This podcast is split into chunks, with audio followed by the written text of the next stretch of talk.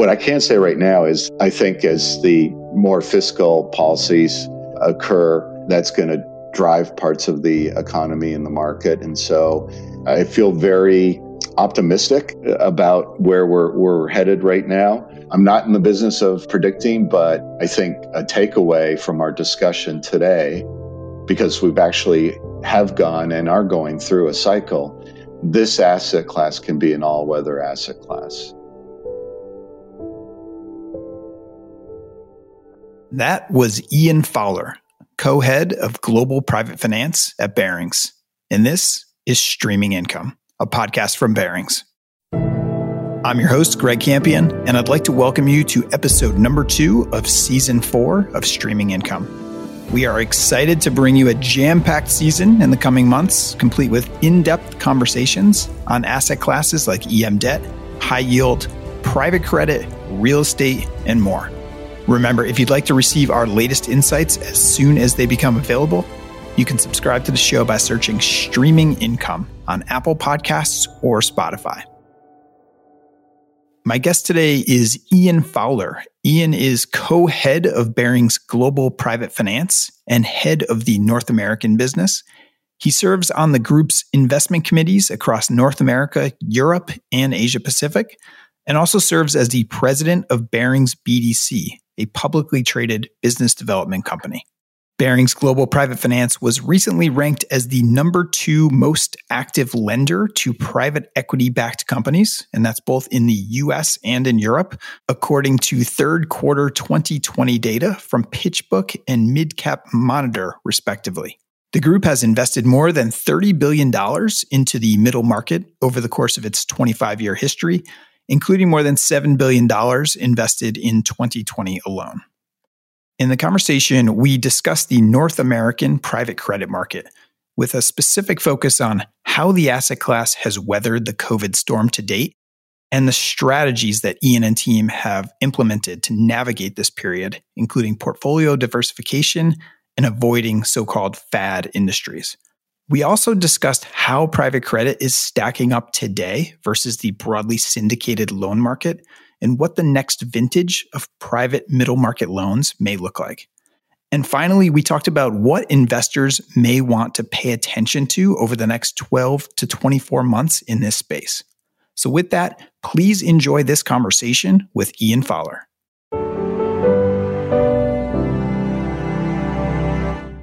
All right, Ian Fowler, welcome back to Streaming Income.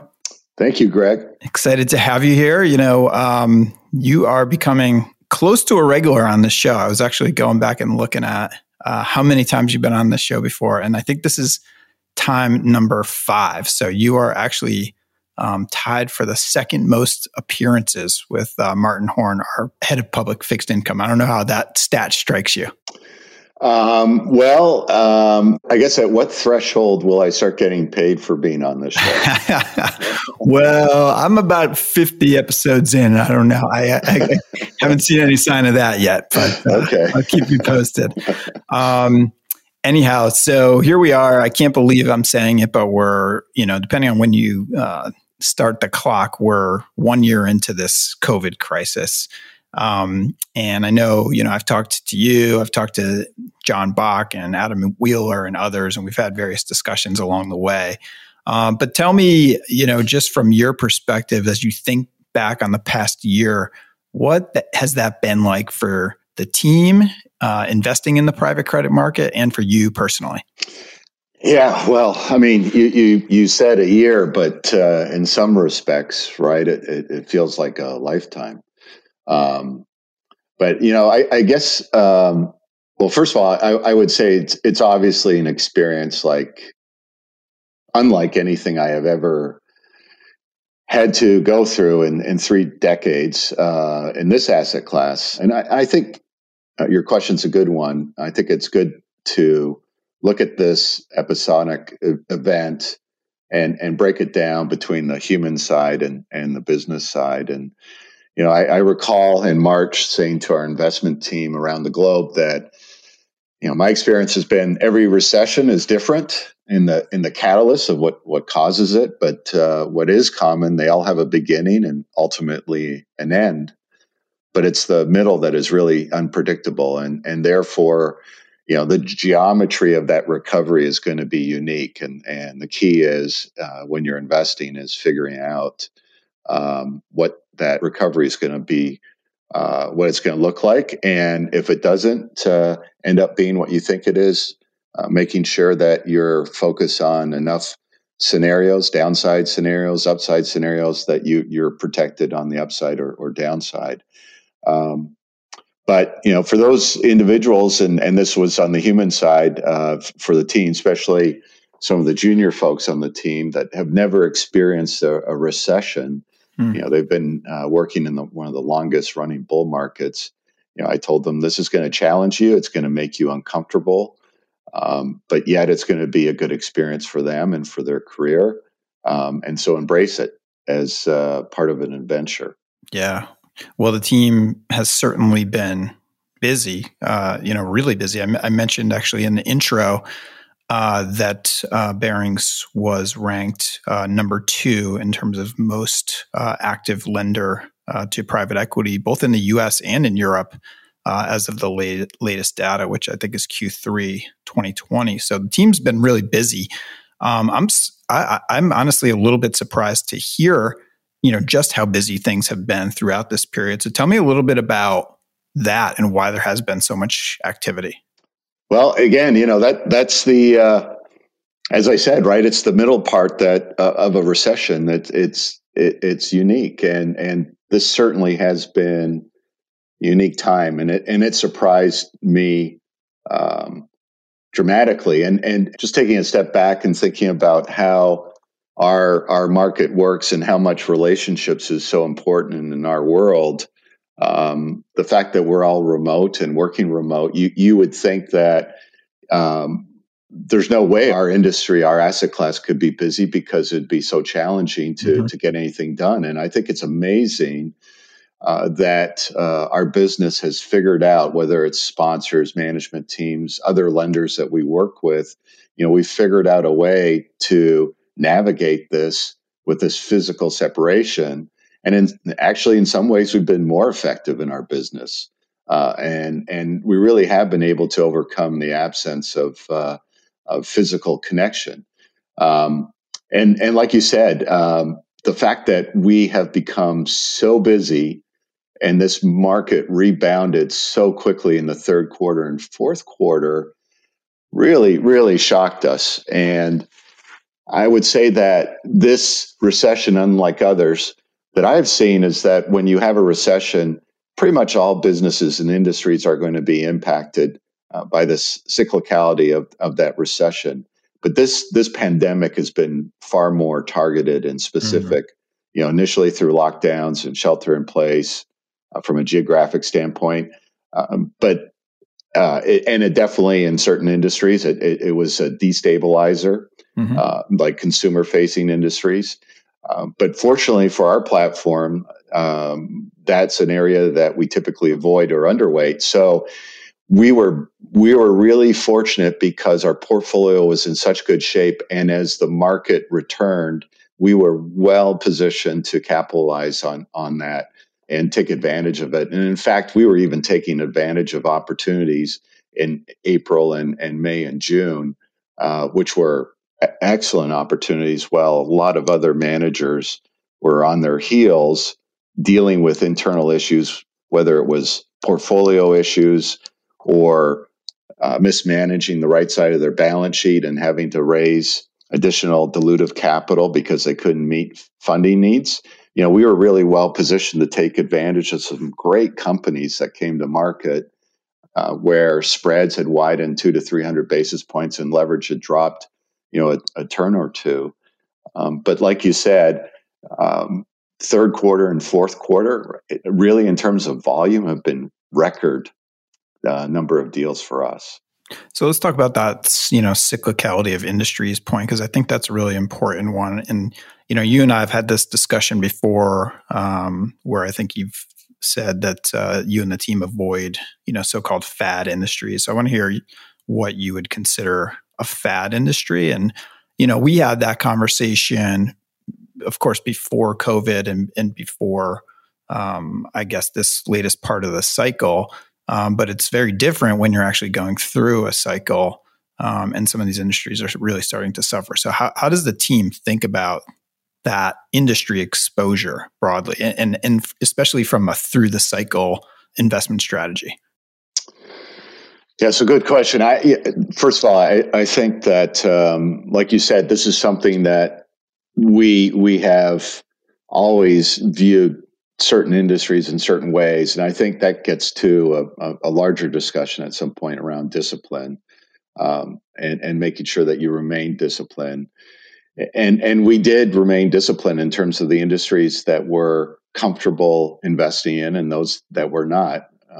Not saying that they aren't bad industries, just saying that when it comes to private credit and illiquid assets and your inability to trade in and out of industries, depending on what's happening in that industry, it can be very challenging unless, you know, that industry syncs up perfectly with the middle market and your ability to get in and out of transactions.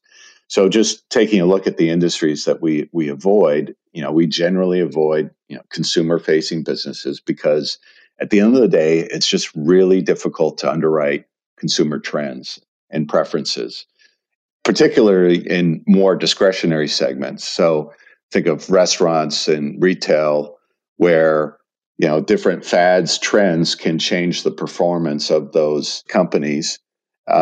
And then you've got others that maybe are a little less discretionary, but still discretionary, like gyms. And so any kind of retail element is just something we typically avoid, because it's just tough to underwrite where that business is headed based on fads and choices that consumers make. So we've always been disciplined around these industries. I will say healthcare is another one, more in terms of, and this is really specific to North America. We definitely do healthcare around the globe, but in the North American market, specifically in the U.S., when it comes to Medicare and Medicaid, you have stroke of the pen risk. So we stay away from those. We did have some dental management practices in our business that were impacted in COVID because of shelter in place and lockdowns. But obviously, those are businesses that are not going to go away, and you know, the business model's not impaired. Some of the restaurants and retail, and you can see it in the larger cap side, they're impaired business models and they're actually going out of business. Yeah. And it's having some interesting conversations there with our real estate team lately as well. But yeah, point taken on the dentist side. I think there's going to be a lot of overdue dentist appointments coming out of this, and maybe barbers too, Greg. That's right. Fortunately, we're doing this audio only. You know, another thing that I've heard you and the team talk quite a bit about is the backing of our parent company, and I want to talk a little bit about that. Just understanding how that has impacted the dynamics. So, of course, for our listeners who don't know, Barings is a subsidiary of MassMutual. We don't often talk about MassMutual necessarily by name on podcasts like this because we're two separate entities. But the reality is that they're our parent company. They're our largest client. There's a great partnership there. But it does, you know, have impacts in terms of the flexibility that it gives Ian and team. So talk a little bit about that and just how that's actually played out throughout this whole COVID crisis. Yeah. So, you know, first of all, and people may not be aware of this, but MassMutual has itself, for its own general investment account, has had exposure to this asset class for over 50 years before Barings.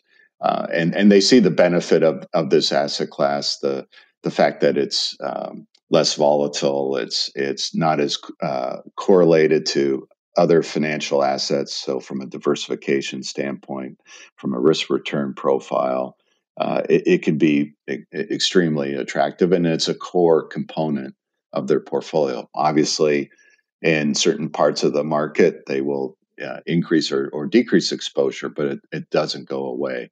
So, you know, first of all, I would say having a parent like that gets and appreciates the value of this asset class is a core component of a portfolio is just a great thing to have. And because of that, we manage their investments in this asset class on a discretionary basis. And so I guess at a philosophical standpoint, it changes the way we approach investments from pretty much any other manager out there. Because as we look at it, as we think about our business and our investment style, we truly are a principal investor embedded in an asset manager, because 20 to 30% of every dollar that we invest is our own capital. And so because that's the case, we are highly focused on capital preservation. And if you're going to invest in senior debt, that has to be the number one goal, is capital preservation, because unlike private equity, if you take a loss, it's not easy to overcome that loss with other investments to make up for it. And so as we look at our asset selection, as we look at our underwriting, our portfolio construction, that is a common thread of, in terms of capital preservation. And so you hear us talk about boring is beautiful. Well, that doesn't mean we don't take advantage of opportunities, and we do take advantage of opportunities, but it means that we are very disciplined. We are not chasing risk. We're very focused on making sure that whatever dollars we put out the door, we have a really good chance of getting those dollars back. And so at a high level, from a philosophical perspective, that resonates through our business. So that I think for any of our partners, our third-party capital, knowing that they are in 100% alignment with us has to be very comforting.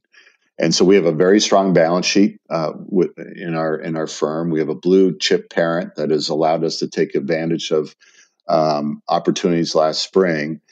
So we were, unlike a lot of other managers in this space, that actually had funding issues, and we're very aware of some managers that needed rescue capital that they couldn't make good on revolver draws, or couldn't make good on incrementals to fund acquisitions, and or capital was so tight that 3 months earlier they could write a check for $300 or $400 million, but in March they were down to $25 million.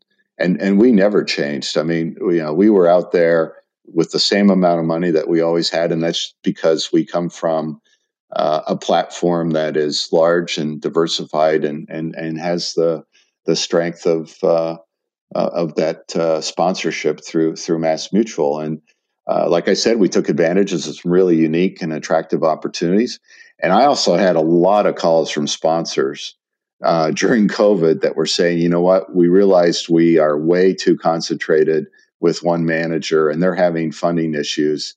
And so we need to figure out how to do a lot more business with you. And so, one of the reasons I think we've been so busy in this third and fourth quarter is the way we came out and acted through COVID really allowed us to take market share. Yeah. And those are all great points. And the last question I want to ask you on this topic is, if you think about everything we've talked about, so kind of avoiding bad industries, the backing of our parent company, some of the diversification across different investment vehicles. I imagine a lot of that flexibility and stability is what led to some of the market share gains over the course of this period. But let me just ask you, how does that benefit Barings clients ultimately? It's like great for Barings to be, rising up the league tables and all that kind of stuff. But what's the benefit for our clients?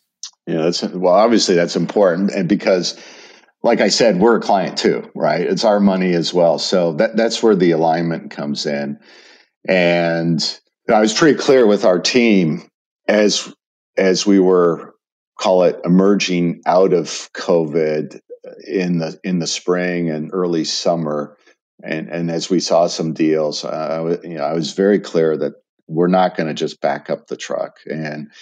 And I think it's really important first to understand that the volume of deals out there, yes, it's enormous, but the only deals that are getting financed out there in the market today are companies that either were fairly resistant to the impact of COVID because of the industry that they were in, or some actually companies were able to benefit from COVID and have actually accelerated growth because of COVID. So I want to be crystal clear on this, that yes, the volume's been up. We've put record dollars to work, but these are incredible businesses that are getting financed right now. And so when you think about how it benefits the LPs, we're delivering what we said we would in terms of performance. Our portfolio had very little to no exposure to those consumer-facing industries that we discussed. And so our portfolio performed extremely well. We've been generating stable income like we said we would to our investors. And then we've been putting money to work, which our investors want. And obviously that's occurred in this third and fourth quarter. And I think you can use, and I don't want to go into a lot of detail. I know that Mr. Bock has done a podcast on our BDC, but you can use the BDC as a benchmark for our platform, which is appropriate. And what I would say, and this actually makes me really proud of our team, is that when we took over the Triangle portfolio, and it was basically all cash. There was another party that actually bought all the assets that Triangle managed. We were able to invest all that capital over 2 years. We invested in some liquid assets and then rotated out. But we built a middle market origination portfolio and constructed it in the last 2 years of a cycle, when typically the market is at its frothiness. Mm-hmm. And that's the time you're going to stub your toes. But we maintained discipline. We built that portfolio, and we did it and had no non-accruals. And to me, that demonstrates the execution and discipline of our platform in a very challenging time. Yeah. For our listeners, you can go back and listen to that episode. It was a couple months back with Jon Bock, where we talked quite a bit about BDCs and the opportunity there, and actually different ways for investors to invest in private credit. There's all sorts of options, commingled private funds, public BDCs, private BDCs. So we tried to shed a little bit of light on that. And Ian's, of course, referring to Barings BDC. Which I believe you're the president of, Ian, if I'm not mistaken. You are correct. Okay. Well, so thank you for all that. That's great perspective on kind of where we've been, and I would say some of the philosophical approach of the team. So I think that is really helpful. Let's look forward now. So where do we go from here? Tell me what you're seeing out there today in terms of opportunities, maybe what the next vintage could look like, especially relative to traditional expectations for what private credit yields look like, et cetera? Well, I think, first of all, I just want to state that whenever it comes to the future and crystal balls and things of that nature, I think you got to be very careful. Because the truth is, I don't think any of us know exactly where we're going to go from here. But what I can say right now is the activity that occurred in late 2020 has spilled over into 2021. We're very active and very attractive deal flow. I think as the more fiscal policies occur, that's gonna drive parts of the economy and the market. And so I feel very optimistic about where we're headed right now. And I think probably from an LBO perspective, right now, with all this support and capital infusion into the economy, I think that's going to be very helpful in terms of driving activity. Likely at some point, we're going to be thinking more about the potential tax consequences of all this with larger deficits. Mm-hmm. And that, but also I think that initially will create activity as people are looking to take money off the table. So I'm not in the business of predicting, but I think what I can say, and I think a takeaway from our discussion today, because we've actually have gone and are going through a cycle, this asset class can be an all-weather asset class. And so I feel very confident that we can continue to put money to work in good quality companies and meet the expectations of our investors. Yeah. Okay. That's helpful context. And I think that's an important point, just because this asset class has grown so much. You know, I've watched it evolve just in my time over the last kind of 7 years or so at this firm, and seen, you know, not only how the team has grown, but also the asset class. I know that the Barings team's been investing for 25 years plus in this space, and MassMutual for longer. But I think there was some questions out there as to how this asset class would do kind of, you know, through the next cycle. And I think some of the context that you just gave is, you know, starting to provide some of that answer. You know, maybe as we just think about how private credit is stacking up versus the broadly syndicated loan market. I know people talk about illiquidity premiums and compare the two asset classes. So for investors out there who are looking at both of these spaces, what's your latest thinking there? Well, I can tell you it's been a little volatile. First of all, as you know, and as we've discussed, private debt is just, because it's illiquid, it's just not as volatile as the liquid market. So as you think about the illiquidity premium, and that's something that we always focus on when we're pricing our deals, regardless of where we are in the cycle. So whenever a deal comes to our investment committee, we're always looking at the liquid comps to make sure that we're thinking correctly about pricing risk and structure with respect to returns. But as you look specifically at the illiquidity premium, obviously when spreads widen in the liquid market early in COVID, that premium basically disappeared, evaporated. But as the market has recovered, that illiquidity premium has rebounded. And so if you were to look at just market benchmarks with the Credit Suisse index and Refinitiv, what we actually saw, if you go back to October, we saw illiquidity premium around 127 basis points, but widened to about 230-ish basis points by year end. We've always targeted 200 to 300 basis points for our illiquidity premium, and I can tell you that we're closer to the 3% than the market benchmarks. Mm-hmm. Okay, I know you're out there having a lot of conversations, of course, not just with regards to investing capital, but of course with, you know, speaking with Barings clients on a regular basis. What are you hearing there? So I'm curious, who's interested in this space right now? Are you seeing any new allocations, or are you seeing anybody pull back from the space, different types of investors? Just curious what you're seeing and hearing there.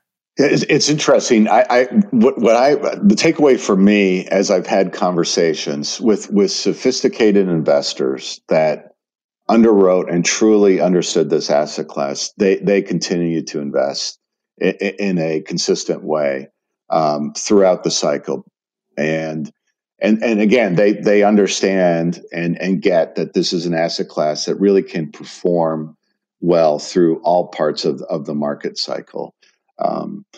And you know, you don't necessarily need to know where rates are going, because, you know, we're talking about an asset class that has floating rates. So, you get the benefit, if rates rise, and if rates don't rise, we have floors, and spreads will increase. And so you can think about that total yield being pretty stable. The components of it can change between yields and LIBOR. But at the end of the day, that total yield is going to pay you a sufficient return for the risk that you're taking, and so these investors get it. They also understand that, like any other asset class, early in the recovery, it can and often does provide you know, a slightly better risk return, and they become better vintages. So I think that those investors get that. There are other investors out there that are earlier stage, newer to the asset class, and some of them are taking a wait and see approach. I understand that, but I don't think this is an asset class that, you know, one really needs to try to time. That's not what this asset class is or should be. And I think as people see how this asset class performs through the cycle, I think they'll get more comfortable in terms of always having exposure and always, you know, investing in that asset class throughout the cycle. And I guess the other thing I would point out, right, and this is, you know, probably the most important thing and probably what a lot of clients are thinking about, they have cash. And when 80% of the world's global sovereign and corporate credit is trading below 2%, I mean, why wouldn't you take a portion of your capital and invest it in this asset class when you can generate yields unlevered between 6 and 8% for senior debt risk? Mm-hmm, mm-hmm. Not an asset class to market time. We're seeing a lot of market timing going on in lots of parts of the market where there's some craziness happening, especially in the equity market right now and in cryptocurrencies as well. So not as much excitement here, but as you've said time and time again, boring is beautiful. And that may be continue to be a good description of what you're getting with this asset class. All right. So last question here. I know you don't like to look into the crystal ball, but I'm going to still ask you, you know, how do you expect the next 12 to 24 months to play out for this asset class? And, you know, from an investor's perspective, so thinking about, you know, a pension fund, insurance company, even a family office investing into private credit, what would you be on the lookout for? You know, what types of things will help you kind of navigate the relationship with your manager or managers? You know, what would be your thoughts there? So just generally speaking for the asset class, I feel very optimistic, and I think this is going to be a great vintage. Yeah, even if we do have some headwinds here, I think we're in a really good spot. What I would say for investors, though, and this is really a new consideration because most of the institutional capital that came into this asset class came in after the last Great Recession. And so as we're going through this cycle and this recession, I think it's really important for investors to drill down on a couple things with when they're looking at managers. You know, it's interesting, in the middle market, we have not seen a lot of distressed opportunities emerge. Unlike the liquid market, where back in March, April, there were a fair amount of distressed opportunities that emerged. But we know that they exist, right? There are a lot of managers out there that have exposure to industries and business models within those industries that are impaired. And they're not recovering anytime soon, or at least quickly. And so one of the things that can happen in the illiquid asset class is that it's really not out there. You have the ability, managers do have the ability to kick the can down the road. So I think what you need to do as you underwrite, not the asset class, but the manager itself, is really drill down and just see if they're hiding any pain points in the portfolio and are attempting to grow their way out of it.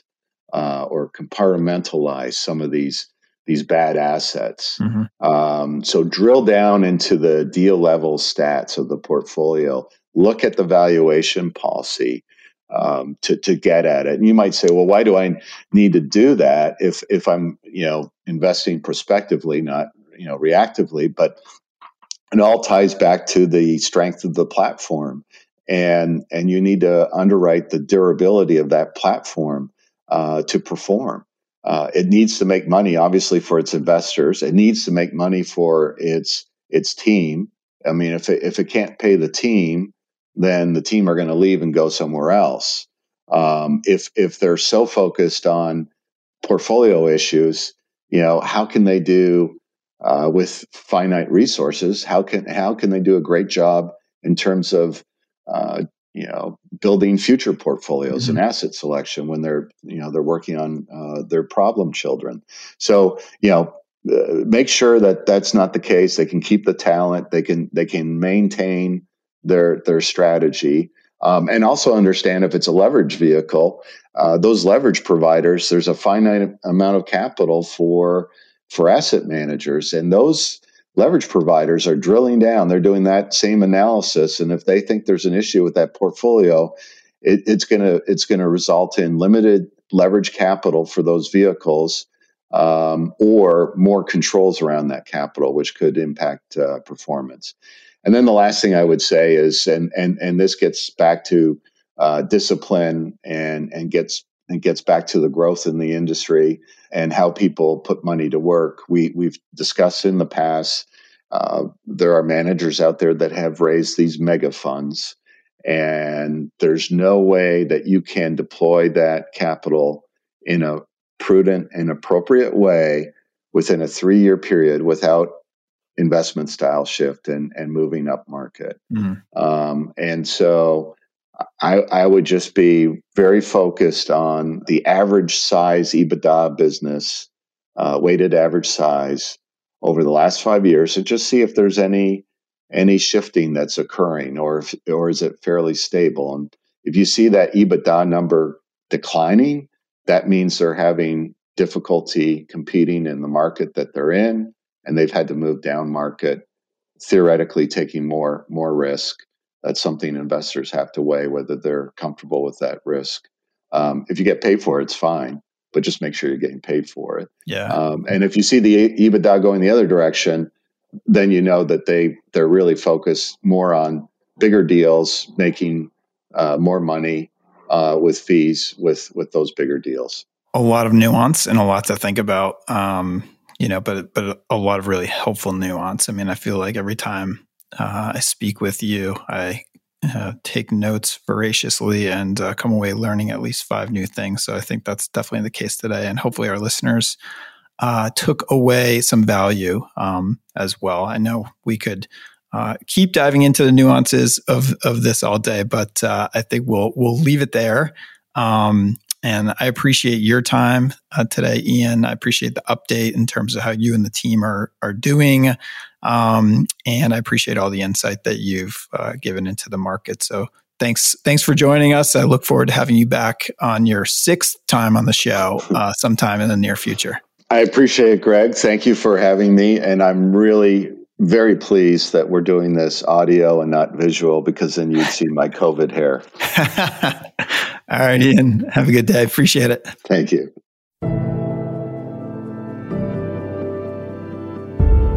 Thanks for listening to episode number 2 of season 4 of Streaming Income.